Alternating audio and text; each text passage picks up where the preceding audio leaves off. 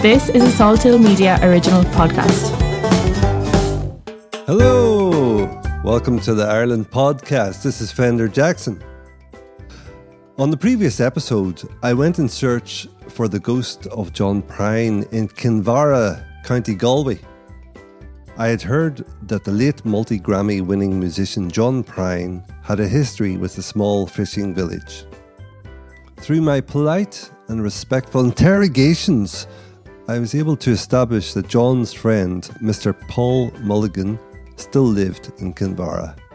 Oh boy, it's a big old goofy world. Because I had actually played music with Paul's son, Cian Mulligan. In fact, Cian used to play in a bluegrass band in Galway called the Old Town Rounders. How do I know this? Because also in this band was Mr. Sean Og McKiernan. Sean Og is my great friend and ex colleague. I was his friend before I was his colleague. In fact, I even got him the job, though he he's still not forgiven me for that. But that's okay, he's from Cavan. So Sean Og contacted Paul Mulligan, asking him would he be up for an interview about John Prine. Paul phoned me up and said, Yeah, I'm interested. However, I think we should wait for a little while, a couple of weeks, because my friend Jim Rooney's coming into town. Who's Jim Rooney? Good question. Jim Rooney is a producer and a musician. He was also a manager for Nanci Griffith and produced many of her records. He produced many of John Prine's records, as well as working with Townes Van Zandt, Iris DeMent, Hal Ketchum, Bonnie Raitt, Don Everly of the Everly Brothers, Sean Keane, Charlie Landsborough, the Lee Valley String Band, Pat McLaughlin, Dave Mallett. The list goes on and on. Tom Paxton, Tom Rush, and the list continues. Ian Tyson, Eric Von Schmidt, Robin and Linda Williams. You know, you get the idea. He's done loads and loads of work. Alison he's worked as an engineer. Yeah. Go to jimrooneyproductions.com and have your mind blown. And Paul himself is also a notable musician and producer. He's recorded tracks with Jim Rooney and John Prine. And as well as sharing a stage with those two, he's also performed with the likes of Iris DeMent, Declan O'Rourke, Philip Donnelly, Charlie McGettigan, and so on. In fact, he's just finished a tour with Declan as his sound mixer. So Jim and Paul came to the studio and we had a lovely chat about John Prine. And shall we go to that now? Okay. Stop band. Finish. This is the Ireland podcast. Hello. Who are you and what do you do? My name is Paul Mulligan. I'm a musician, uh, sound engineer, um, live in Kinvara, and uh, we're here to talk about John Prine.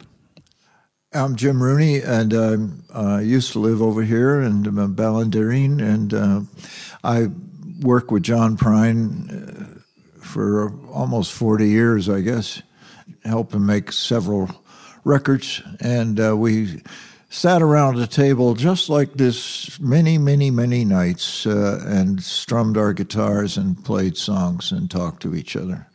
And uh, that was kind of, for me, the heart and soul of John Prine kitchen table and uh, singing songs and having some food and whatever and uh, talking. We spent a lot of time doing that. And um, then very so often we go and record the songs. and uh, it was we were in Nashville. He was had moved. We both moved to Nashville about the same time in the late seventies, and and that's kind of how we spent our days and nights uh, sitting around various tables and playing songs, and then going and recording them. So it was all pretty effortless uh, and it wasn't a lot of work uh, doing these. And John was writing a lot of songs at the time, and um, there was no shortage of songs. And uh, I think it was a really good time in his life, and um, just uh, that's what we did. And Jim, how did you first meet John Prine? I met him actually up at a festival in '75 or six in there up in Maine. I was playing up there, and he and Steve Goodman were on the bill, and we wound up in a uh, performer's tent having a couple of beers, and um, he told me later. At the time, I had a motor home, and I was driving around playing and traveling and whatnot. And uh, he, later told me that he, after he chatted with me for an hour or two, uh, that he'd gone back and he said to his guitar player, he said, I think I just met Huck Finn. I took that as a great compliment. And, um, and uh, then I never saw him until uh, 78. Uh, he had moved to Nashville, or was coming to Nashville to work with Jack Clement, Cowboy Jack Clement, making, uh, was trying to make a record. And um, I was, had gotten in with Jack Clement as much well. So that's when I really started spending time with John uh, over the next year two, and then uh, in about 1981 or so, 80 or so, his he had a major record label deal, and that ended. And Steve Goodman decided to start his own record company called Red Pajamas because Steve had leukemia, and he knew he didn't have all the time in the world to wait for another big record deal to come along. He just wanted to get his songs out. And after a little while, John, uh, we were driving along one day. He says, I think I'm going to start my own record company too. I said, "Really?" I said, "What are you going to call it?" He said, "Oh boy." I said, "No. What are you What are you going to call it?"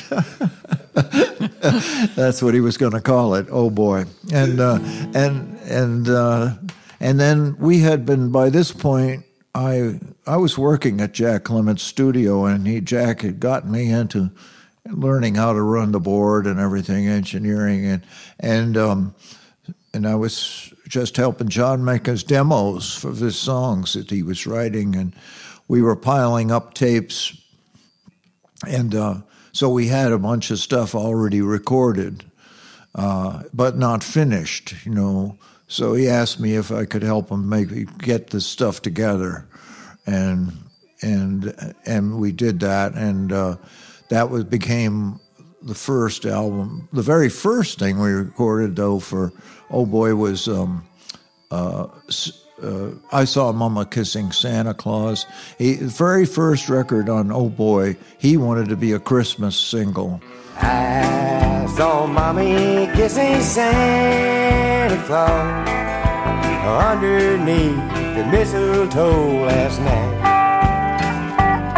Where she didn't see me creep down the stairs to have a peek. She thought that I was tucked up in my bedroom fast asleep. Then I saw Mommy take a Santa Claus underneath his beard so snowy white. What a laugh it would have been if Daddy had walked in and saw Mommy kissing Santa Claus last night.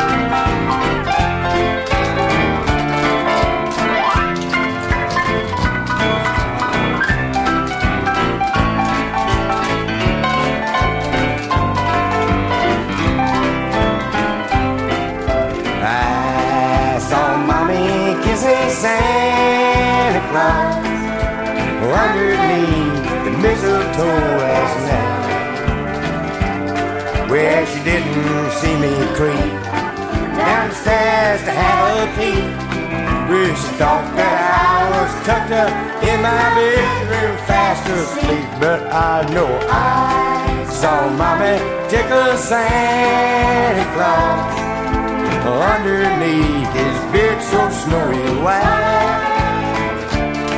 Oh, what a laugh it would have been if Daddy had walked in and saw mommy kissing Santa Claus last night. And saw mommy kissing Santa Claus last night. One more time. And saw mama kissing Santa Claus last night. On the lips. He loved Christmas. John just had the Christmas lights up all year round, all year round, and uh, and so we did that in July. That's when it, you make Christmas records so they can come out in the winter. And um, the backside was Silver Bells. City sidewalks, busy sidewalks, dressed in holiday style. In the air, there's a feeling of Christmas. Children are laughing, people passing, meeting smile after smile. And on every street corner you hear silver bells, silver bells.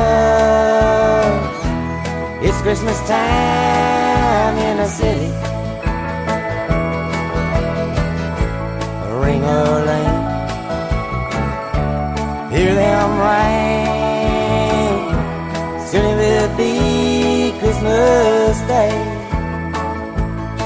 Strings of streetlights, even stoplights, blink a bright red and green as the shoppers rush home with their treasures. Hear the snow crunch, see the kids bunch.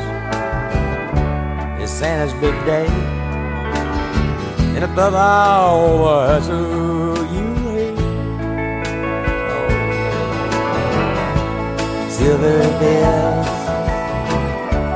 silver bells.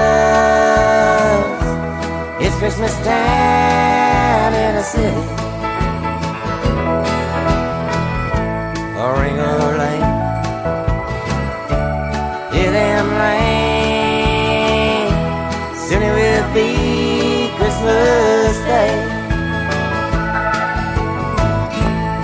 Silver bells, silver bells. It's Christmas time in a city. A ring a ling hear them ring. Soon it will be Christmas Day. Soon it will be Christmas Day. It will be Christmas Day.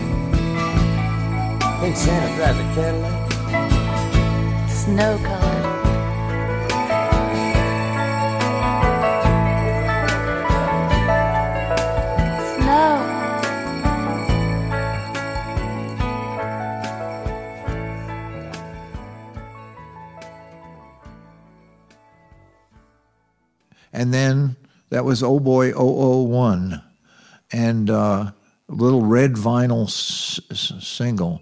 And I'll give you a little, sc- maybe it's not a scoop, I don't think it's a scoop, but they have just come up with this little thing. John had a jukebox in his house, and they've come up, Oh Boy Records has a looks like a jukebox, and they put out all the singles. All the singles that Oh Boy put out are in that, and they just started. They're selling this now. Yeah, And, uh, there's a story behind that jukebox too. Yeah, It was uh, Steve Goodman gave it to John because they they had co-written um, that song. Um, uh, remember that song they co-wrote together that John didn't want to take ownership of, and he said, "You can you can keep it." Like they were they, they tried to write a really bad country song. Oh, that one, yeah. And it became a hit. It became a hit, yeah. what was it called again? Uh, uh, uh, don't ask me. Don't ask me what it's called. it's so good. We forgot the title. Yeah, was it? yeah. is it was it they ought they ought to name a drink after you? Yeah, uh, it- the only. Yeah, gee, I'm so close to it. Uh, If if if we don't, if we talk about something else for a while, it will come to We me. can dub it in later. I, she don't. But the even song became a hit call anyway. me so by my name. That's or the one. You never even call me by Yeah, my name. Yeah.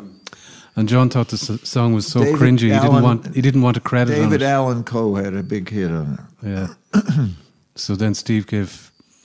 Steve gave uh, It's on the John the jukebox. jukebox. Which leads me to the, the song that Steve and I wrote. We was, uh, was, I think maybe the summer of 1971, we were sharing a hotel room at the Hotel Roosevelt in New York City. And uh, I went out for the evening, and Steve stayed back at the hotel. And I, I come in pretty late, and there was just one little light on in the corner, and Steve was sitting there writing something on this hotel stationery. So I looked over his shoulder, and the, the words were, uh, It was all that I could do to keep from crying. Sometimes it seemed so useless to remain. And uh, I was feeling pretty good, so I jumped up on the bed and acted like I had an imaginary fiddle. And I said, You don't have to call me darling, darling, but you never even call me by my name. So Steve and I started laughing, and we just decided to have some fun with it, and this is what came out of it.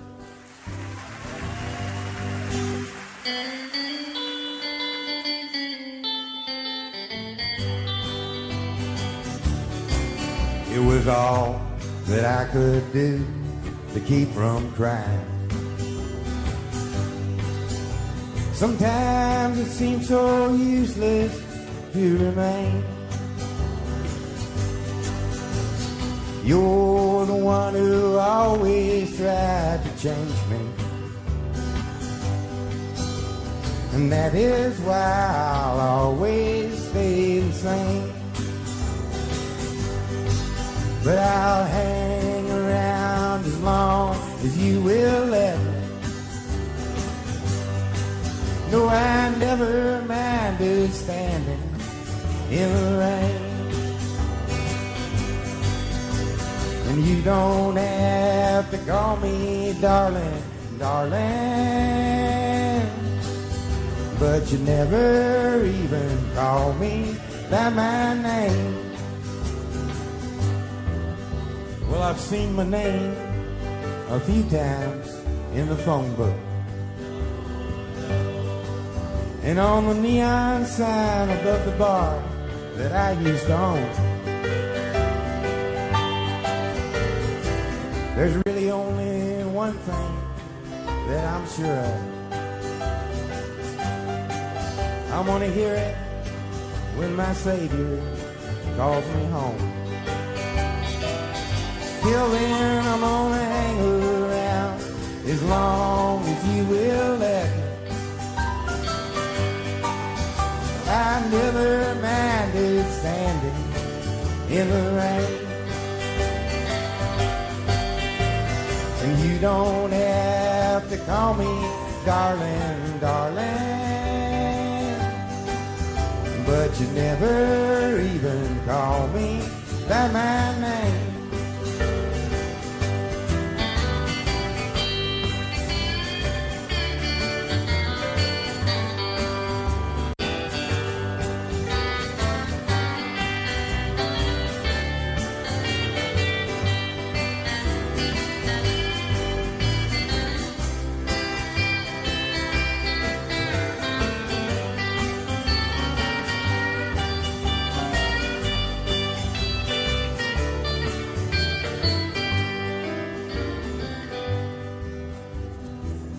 You don't have to call me Waylon Jennings. No, you don't have to call me Charley Pride. And you don't have to call me Merle Haggard anymore. Even though you know you're on my fighting side. Now, along about then in the song, it was pretty evident that Steve and I was running out of ideas. So I just left it at that. I thought, well, there's the song. Let's go to bed. And uh, about a month later, Stevie called me up and said, hey, I, did it. I said, did what? And he said, I finished that song going about darling, darling. And I said, really? I said, uh, what else was there left to write about? He said, oh, we left out uh, lots of things. Christmas, moms, uh, purple pickup trucks, trains, snow, and uh, David Allan Coe. Ever since the dog got drunk and died, and Mama and David Allan Coe went to prison. Things around this farm don't seem the same. And you know when Mom and David broke out last Christmas, they drove the damned old purple pickup into a train. But I'm gonna hang around as long Though I never minded standing in the rain.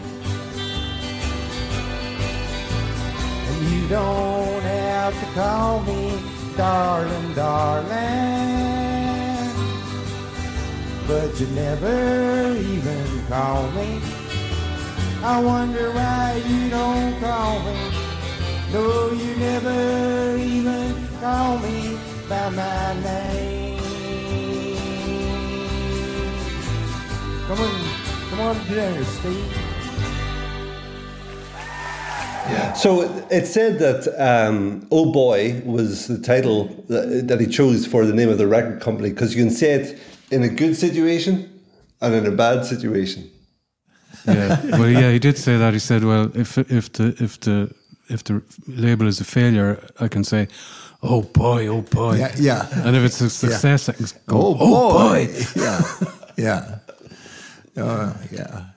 John, he loved phrases, you know, and he- just little phrases that everybody says all the time, and they wind up in his songs. And uh, his mother did too. They aphorisms and as you know, happy as a cl- cl- clam, or you know, or happy as a lark, or crazy as a loon. Uh, all these things he, they wind up in his songs, and. Uh, people a- you know people think oh what a strange writer he is and as it turns out it's all stuff that people say all the time uh, Yeah, which which actually helps people to connect with them as well. You know, i think so yeah Well, we'll move on to Paul, how you came to meet him. But uh, in the meantime, why don't we have a song first? yeah yeah. What are you going to play? Uh, we play souvenirs. Um, uh, I think I don't think John ever did a show without singing this song, and certainly whenever we played in a session informally, he always had this one. he always dedicated it to steve. Yeah, goodman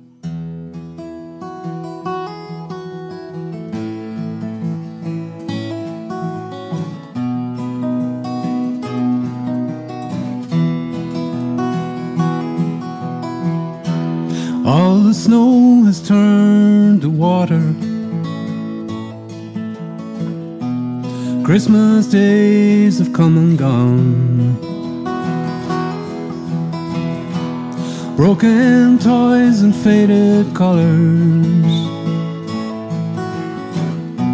are all that's left to linger on. I hate graveyards and old pawn shops.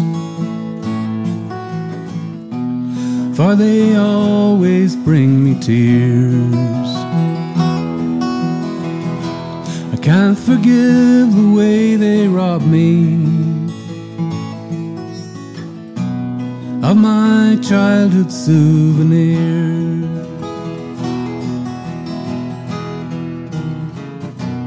Memories that can't be bought, can't be won at carnivals for free. It took me years to get those souvenirs, and I don't know how they slipped away from me.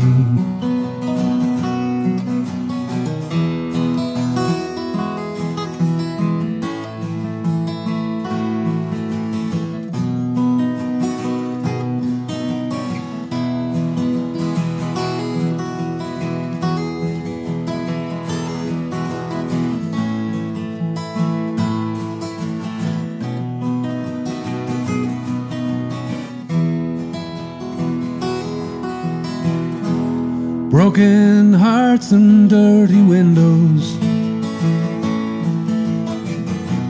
make life difficult to see. That's why last night and this morning always look the same to me. I hate reading old love letters, they always bring me tears. Can't forgive the way they rob me of my sweetheart's souvenir.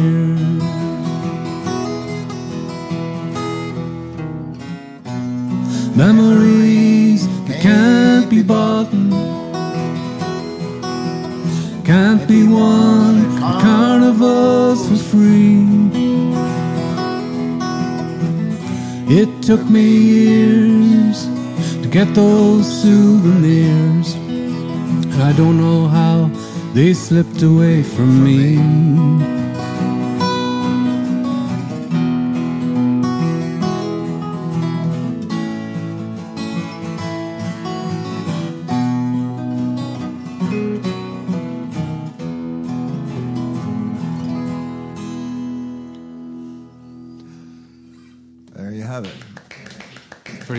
In, in the day for us to be singing. bravo, bravo. It's such a joy to hear this. So, um, Paul, where did you first meet John?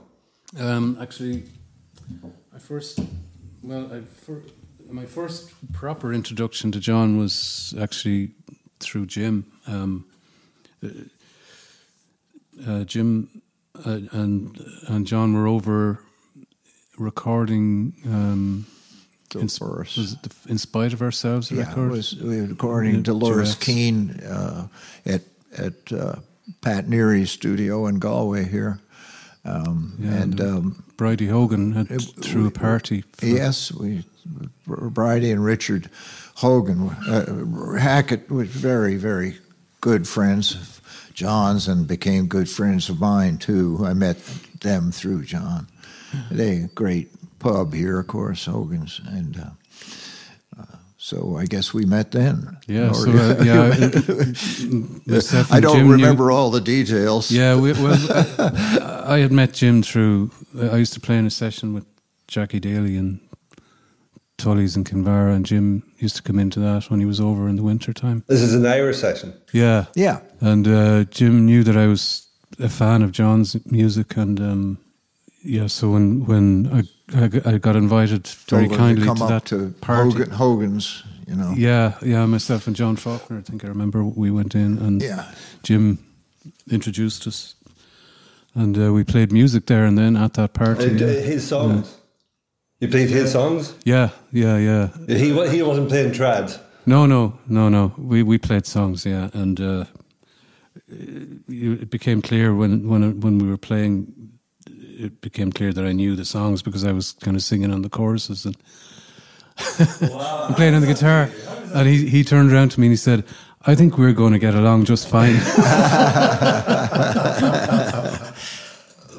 And how was it for you to sit with this man and playing his music in Kinvara? Uh, well, uh, I was I was aware of how how privileged privileged I was, I guess. But I mean, once I got to know, him, and we got to know each other very quickly. We became friends ver- pretty fast. Um, I found him very comfortable to to be with, and uh, I didn't, I, you know, that that barrier was gone pretty soon. You know the way Yeah. they say you shouldn't really meet your Hero. hero or whatever, but um, to me, it felt as if I knew him already through his music because he, his personality was was very clear through his music. So if like I really did feel like I already knew him, if you know what I mean. So from that point of view, it was you know it was just sitting and playing music with a friend, if you know what I mean. So yeah. And how do you two know each other? Uh, just that way. I mean, um, I guess we met at Tully's. I don't Yeah. really remember. Well, Jim used to spend the winters here. Yeah, I back- did. back then. So. in uh, In Ballinderry. Ballinderry, and then so I just would go up to Kinvara and sessions and whatnot, and uh, there, Paul was always around there, and then we just got to know each other. It's very simple. And Jim, what brought you to Ireland then? Well, my gr- my grandfather's from Barna, and uh, and his, my great grandfather is buried on the Barna Pier, and uh, I started coming. I first came to Ireland in '64 just for three weeks, but uh, that then I thought, oh, I'll be back there any day now, and then I never did get back until about 1980. And then I once I started coming back around then, I was in Nashville by that point, and uh, I first came here with uh, Don Everly and um, Philip Donnelly. We came to Sligo uh, to play the Ballastadair, and uh, that was we had a band at the time called the Dead Cowboys, and this was after we'd done a tour in Europe and England, uh, and just Philip and Don and I came over. We called ourselves the Dead Cowboy Campfire Trio. we played at the Ballastadair and played at the venue up there in Sligo that Lofty Flynn had. And um, so, uh, and then once I just started coming here pretty frequently, and there was a bit of a little bit back and forth between Nashville and, and Ireland. Maura O'Connell, PJ Curtis brought Maura O'Connell over to Nashville to make her first record, and I played on that, and Philip Donnelly did too. And um, so, and got to meet at, at Sligo. I met Donald Lenny and Liam O'Flynn, all the, the Planksty at that time. I just met everybody, Philip King, and uh, it just worked out terrific uh, for me. And then my wife, her mother was Deanna Hamilton, who came and collected the Clancy Brothers, started the Clancy Brothers, and so she'd been coming here since she was a little girl. And so when both of us reconnected in our lives and were looking to make a life together, I came up with this crazy idea that maybe Ireland would be the place, and it turned out to be the right idea. Very good idea. So you said your great grandfather's in. My, my my grandfather came from Barna and went to America. Yeah. So I have my citizenship through that. I'm an Irish citizen. but your great grandfather is buried He's- in the pier. Yes, he is. Pat Flaherty. and is there a, a monument or anything? Or Oh yeah, Plaque. nice big cross there. Oh, wonderful. Patrick Flaherty. Uh huh. And uh, anyway, so I feel very much at home here. Yeah. And um, John's wife, Fiona, is from here, of course. And then I think John felt very much at home here. You know, Iron is such a place for uh, songs and singers and writers, and it, it, they people here just love John Prine uh, and it, like his whole approach to life, and uh, uh, it, it it it just works perfectly. You know. Jim, you've you've been a few, around a few corners, yeah. So uh, you and you've travelled from Nashville to Ireland quite a bit. Yeah. You said there a moment ago that Irish people have got a knack of writing songs and lyrics and all the rest. Yeah. What do you put that, that down to? Oh, uh, I th- one of the elements is I believe uh, this is true of, I think, many oppressed people. When everything else is taken away from you, they can't take a song or they can't take a poem. They can't take it away from you. And it doesn't require any, it, at, at first, it doesn't even require an instrument and uh, no baggage, nothing. If you have nothing, you have that. And I think that's a great uh, thing to have, gets you through life. And um, so I, it's just the way it is here. Mm. It's very deep in the culture, I think. Mm. It's not a superficial item here, it's deep. All the young people, people, old people, they know tunes, they know music is part of their life. You know? Mm. And uh, I like to be around people like that. Yeah. Let's have another song. Yeah, sure. Let's do, uh, I've been singing this lately. Um, I did a concert in Nashville just two weeks ago, three weeks ago now, I guess. And uh, uh, they're putting, since John passed, uh, in his memory, they have these You Got Gold concerts, and they have a foundation called Hello in their foundation, uh, raise money for that. And uh, so I did a concert there the other night uh, and got a chance to play with Tommy Prine. He's my godchild, actually, but I never played with him. And uh, that was that was really nice. And um, we used to go fishing up in um, Arkansas. Um, John's brother Dave, who just passed away, uh, he used, took John up there to hear the music and also hear, go fishing. And um, John loved that place, and we used to go up there every year and go fishing and play songs and hear the local music too. Uh, great traditional music up there in that part of Arkansas, the mountains. So Jimmy Driftwood is from there, wrote the Ballad of New Orleans and Tennessee Stud, a great songwriter. He was a school teacher there. At any rate, uh, we always had great times there, and we took some of John's ashes up there, and this is what we were singing. I've been thinking lately about the people I meet, about the car wash on the corner and the hole in the street. How my ankles hurt, with shoes on my feet, and I wonder if I'll live to see tomorrow. Father, forgive us for what we must do. You forgive us, we'll forgive you. We'll forgive each other till we both turn blue and we'll whistle and go fishing in heaven.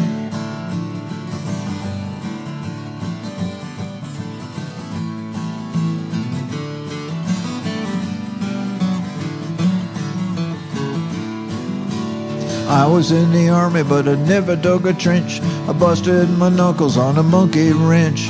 And then I go to town and drink and give the girls a pinch, but I don't think they ever even noticed me. Father, forgive us for what we must do. You forgive us, we'll forgive you. We'll forgive each other till we both turn blue and we'll whistle and go fishing in heaven. Fish and whistle, whistle and fish. Eat everything that they put on your dish. And when we get through, we'll make a big wish that we never have to do this again. Again. Again.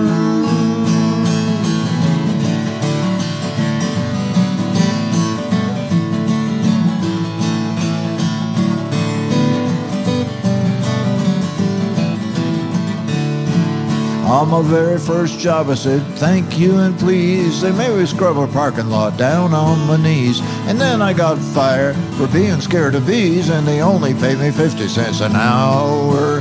Father, forgive us for what we must do. You forgive us, we'll forgive you. We'll forgive each other till we both turn blue and we'll whistle and go fishing in heaven fish and whistle, whistle and fish.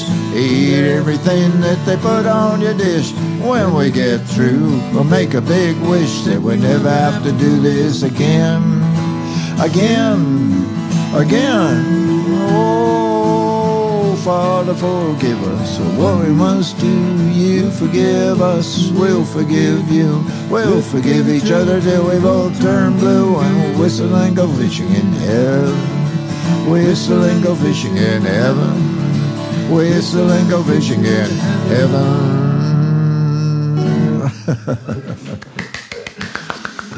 Great stuff. So, I'm intrigued by what you said about his ashes. Um, I'm a big David Bowie fan, and I know that his ashes are in Bali. So next time I go to Bali, I'll be tipping my hat to him. Where else is John Prine? What? Uh, what? Where else is he? Where did he spread his ashes? Beyond Arkansas? Oh, I don't know. Um, I, I, think at the Rochester Dam, mm-hmm. uh, that he sings about in uh, Paradise, and uh, I, other than that, I don't know. Uh, but a bunch of us went over to the White River in Arkansas. Uh, Roger Cook and Keith Sykes and you know some of his good friends and uh, and we had a good time over there. we never, never had a bad time there, and uh, we had a good time that time. And we get him, we threw him in the river with some roses, and down he went. And uh, is any of him here in Ireland? Huh? Is any of him here? Oh, I have no idea. Yeah. I wouldn't be surprised, I but I, I don't some, know. I think Fiona kept some too. Yeah. But, uh, Sorry, what's that, Paul? I think Fiona may have kept some to, to bring over. Oh, good, good. I'm not sure. So, what's your favourite memory of John? Oh Jesus, I couldn't even begin. There's so many. well, well, they're all good. Share, share some. I, I don't know. You know. Well, I'll tell you one. We had a, um, you know, we started in spite of ourselves. That record, we we he had this. It started with Iris DeMent. He he just loved singing with Iris. They were, she was coming and opening his shows, and they would sing a few songs together. And he'd come back from one of those tours. He said, "Oh, we got to do, uh, we should do some duets with Iris." And then, then one thing led to another, and we came up with this idea: all these women singers that he liked, uh, and we made a list, and we started. That's so that became uh, the record called Into Spite of Her, but we didn't have a title at the time. And we recorded a couple songs with Iris, recorded a couple songs with Mel- Melba Montgomery, great. We must have been out of our minds. And we did uh, Connie Smith, Loose Talk. And we, so we were off to a really good start with this record. Felt really good about it. And then John came back from a tour. He had a thing on his neck. So it turned out to be cancer and uh, and it just we we just didn't know if we were going to ever finish that record because he had to have uh, radiation on his neck, and um, so he couldn't speak. Then he got his voice back a little bit. So by this point, that summer, that was in February, I think he had his treatment, and that summer they rented a house in Salt Hill here and spent the summer, good part of the summer here. And I came over, I was working with Sean Keane by this point, and we had an album to come out, and we were going to launch the album. So I come over in July, and John was in Salt Hill. So Fiona went up to Donegal for a couple of days to visit her mother, and um, John was on his own. So our dear friend Richard Hackett and myself went over to John's, and uh, just like this. We sat down and got a couple of guitars and might have had a little vodka and um, just started strumming. And he could, by this time, he could talk. He always had a kind of gravelly voice, low voice anyway. So he could talk. He couldn't talk loud, but he could talk. And and he was starting to sing, but sometimes when he opened his mouth, nothing would come out. It was kind of disconcerting, but we were having a good time and we had a good time. And th- the next day, we were walking around in Galway. He said, It's going to come back. The voice is going to come back. So that fall, he got a job in a movie called Dear um, Daddy and Them. Uh, Your Daddy and Them, yeah. And and it was a good job because he didn't have to say much, and and he got paid and it helped pay the bills, the cancer bills. And and I was back here, and and I went went over for Christmas, and I was in his car. He said, "Here, listen to this." Puts a cassette in. It was him and Iris singing "In Spite of Ourselves." I had nothing to do with it. it, it, it was, he. They asked him if he could write a song for that movie it was about his dysfunctional family, and uh, he wrote that song. And then they said, "Well, who are you going to get to do it? Do it with?" And, uh, and people were thinking of stars that they could get, and no star wanted to touch that song. And he called up Iris to bed, and Iris called him back. You really want me to do this? He said, "Oh, I had you in mind all the way, Iris." and uh, and when I heard that cassette in the car, I I was crying. I was laughing. It was. I said, "You got. You're back. You're singing. We got the title of our album, and now we're back in business." She don't like her eggs all runny. She thinks crossing her legs is funny.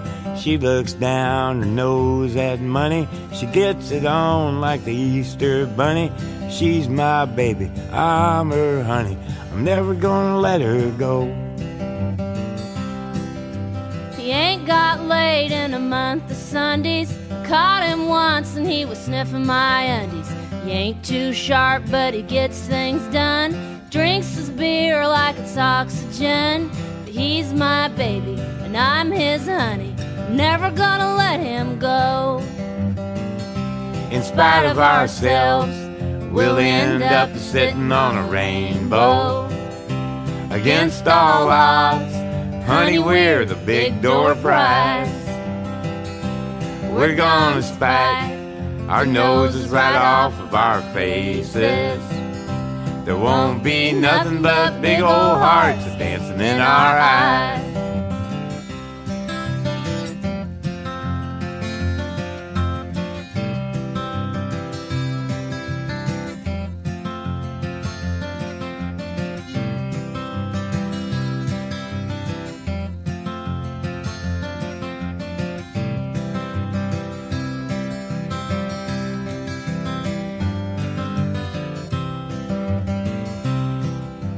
She thinks all my jokes are corny. Convict movies make her horny. She likes ketchup on her scrambled eggs. Swears like a sailor when she shaves her legs. She takes a licking and keeps on ticking. I'm never gonna let her go. He's got more balls than a big brass monkey. He's whacked out weirdo and a love bug junkie. Sly as a fox, crazy as a loon. Payday comes and he's a howling at the moon. But he's my baby, I don't mean maybe. Never gonna let him go. In spite of ourselves, we'll end up a sitting on a rainbow. Against all odds, honey, we're the big door prize. We're gonna spike our noses right off of our faces. There won't be nothing but big old hearts dancing in our eyes. In spite of ourselves, we'll end up a sitting on a rainbow. Against all odds, honey, we're the big door prize. Oh, we're gonna spike our noses right off of our faces. There won't be nothing but big old hearts dancing in our eyes. There won't be nothing but big old hearts dancing in our eyes. In spite of ourselves.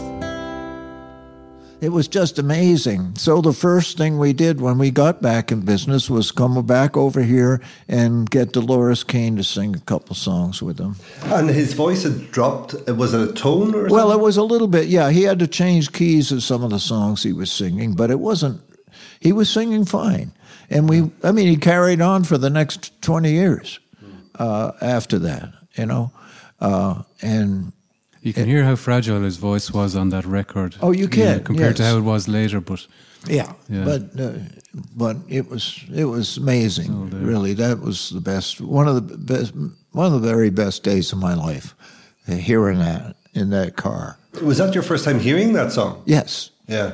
Yeah. And and he was so John was the type of person who could keep that a secret from you. No, I was not around. I was in Ireland. Okay. And he had just done it. And uh, I was, I think, one of the first people to hear it. And uh, No, He, he wouldn't have been so much keeping it a secret as keeping it as a surprise for Jim. I would imagine. yeah, Yeah. yeah, It was it was just fantastic. You know. Yeah, I, I think surprise would have been a better word for Yeah, make of yeah, use. yeah, yeah. And Paul, um, what's your favourite memory of John? Well, that's a really hard question because I mean, like I say, there are so many. Um, I think I, I- I think the times I enjoyed most with him actually were for some reason driving. Yeah, Um, yeah, we would always get into a conversation driving, uh, or you know, or into another, almost into another space. Um, he had a connection with, with driving in cars as well. He loved cars, um, and you know, he put on, he would put on like, uh, you know, play, he used to love making up mixtapes, and he would always want a cassette player in his car. Um, so, you know, he, he it was all about you know driving and listening to music and kind of whatever came whatever into his head. Yeah, something would trigger a Yeah. trigger a memory, like either a song that on the radio or something we drove past, and then it would turn into a story about whatever you know memory had been triggered. Um, and you know, the, the, the, the, those are probably the times I enjoyed most, uh, as well as you know sitting and playing with with them. Obviously, um, in Greens, we had some really great nights there. Yeah. He loved he loved going in there to to play. So um, I, I know that he was a mailman, and I know that he would be writing songs as he's walking around. Um, how, how- what was his go-to method for capturing those moments, for capturing those ideas? Did he have a dictaphone? Or? He had a yellow pad. Yeah, or sometimes he'd have a like a little post-it in his, you know, a little post-it Yeah. pack in his pocket, and he'd have, Yeah. right. So so he'd rely on his memory for the melody, but he'd write the lyrics down. Um, Yeah, he was he was always writing something down. He'd have big big big letters, and uh, and then I think he just liked to strum the melodies. I don't think he thought a lot about that, uh, and uh, let the words come out, and then he'd figure it out. You know, uh, his songs are pretty simple to play and not complicated. The lyrics, however, yeah, some of them are tongue twisters. Start trying to learn those lyrics, and uh, it's amazing when you go to his concerts. uh, The audience knows every lyric he sings, and I've tried to learn a few, and boy, they're not quite as easy as uh, you think. They're deceptively simple, and uh, and but you, you, know, made a uh, scrub a parking lot down on my knees. Say that fast thirty times. I, I saw him perform in London, and he said after playing um, "Speed of Sound and Loneliness," he said, "Here's the same song except longer." yeah, And I thought that's very clever, so I went home and I wrote a song. yeah, I finished it twenty years later. yeah. Yeah, so it's not as simple as No, no, no, no. He, he, he- and it was always stuff was always kind of stewing around in his head. He, he's always thinking, and he's just one of those guys who's always aware. He just uh, he could hear stuff or he could read stuff. It would stick in there and stay in there for a long time, and then show up at some other place. Hmm. That's the way he was, you know. And then it was a real gift, I think.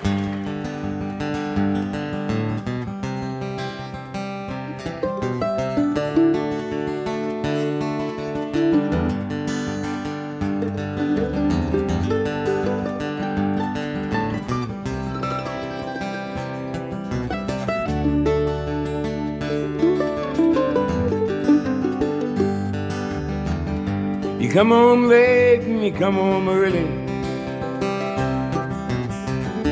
You come home big when you're feeling small. You come home straight and you come home curly. Sometimes you don't come home at all. What in the world's come over you? What in heaven's name have you done? You've broken the speed of the sound of loneliness. You're out there running just to be on the run.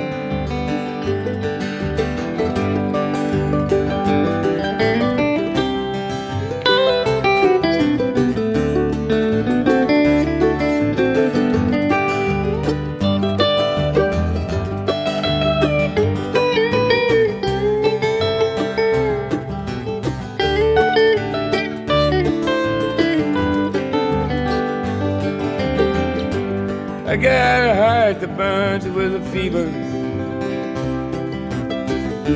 And I got a worried and a jealous man.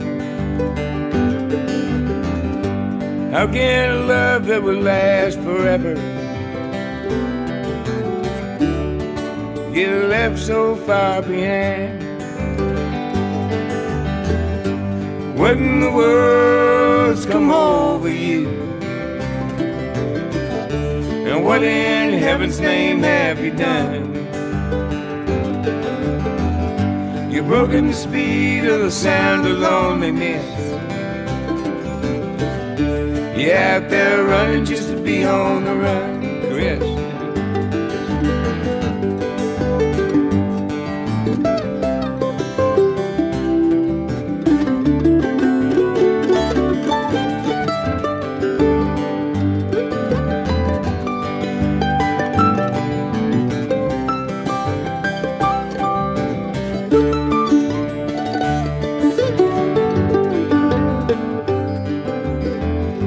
A mighty mean and a dreadful sorrow that's crossed the evil line today. How can you ask about tomorrow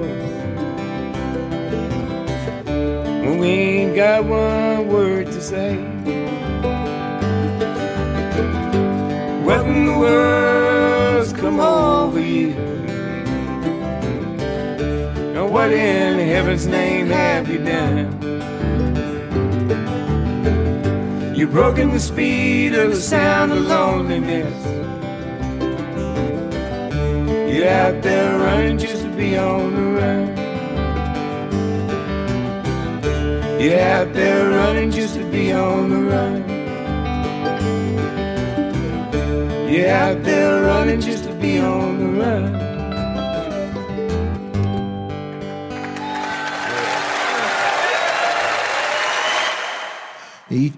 Takes these words that we go in and out of us every day of our lives, and he makes something out of them. A dream catcher. You know, that's and it, it, it's as I say, it's deceptively simple, but he, the way he puts songs together is makes them singable uh, and memorable.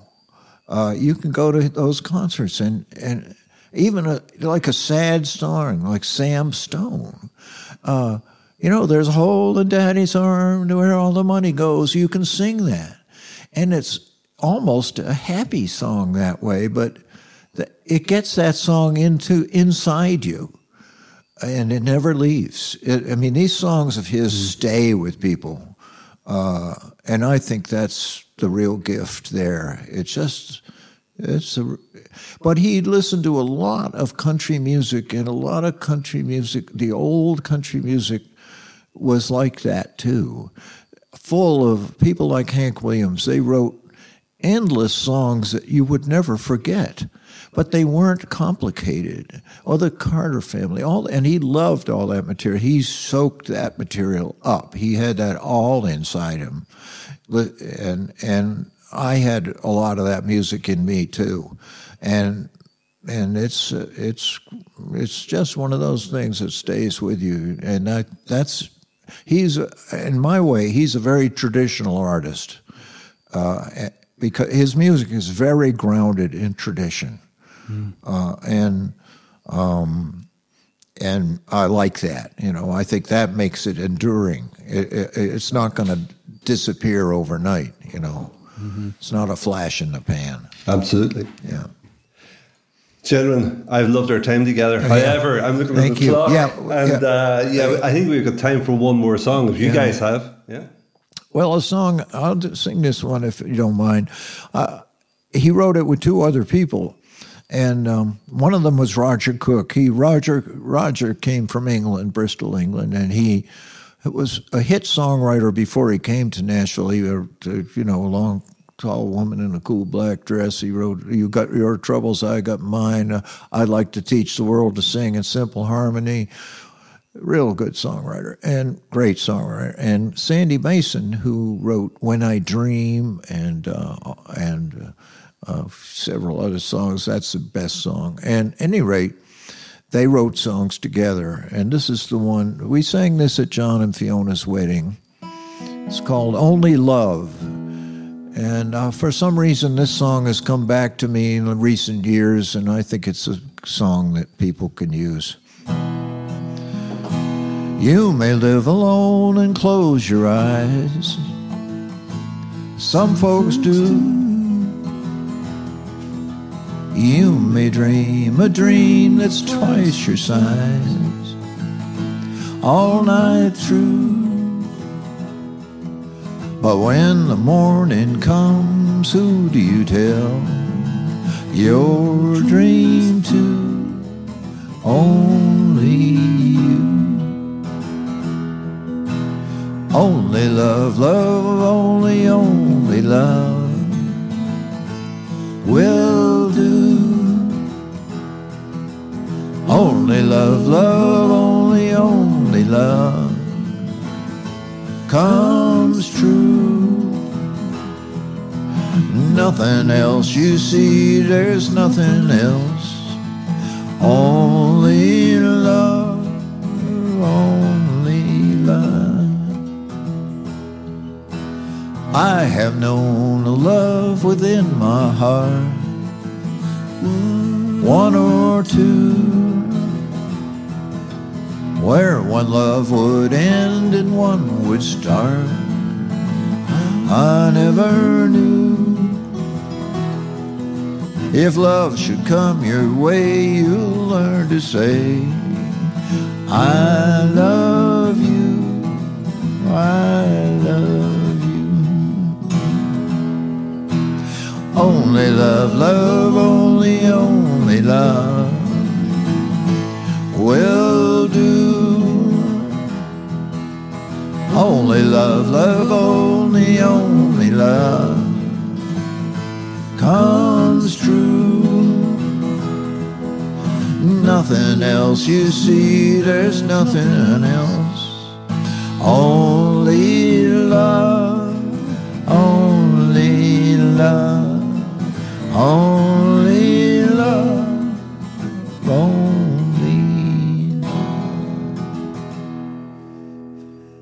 That's the truth. This has been a Salto Media original podcast and production.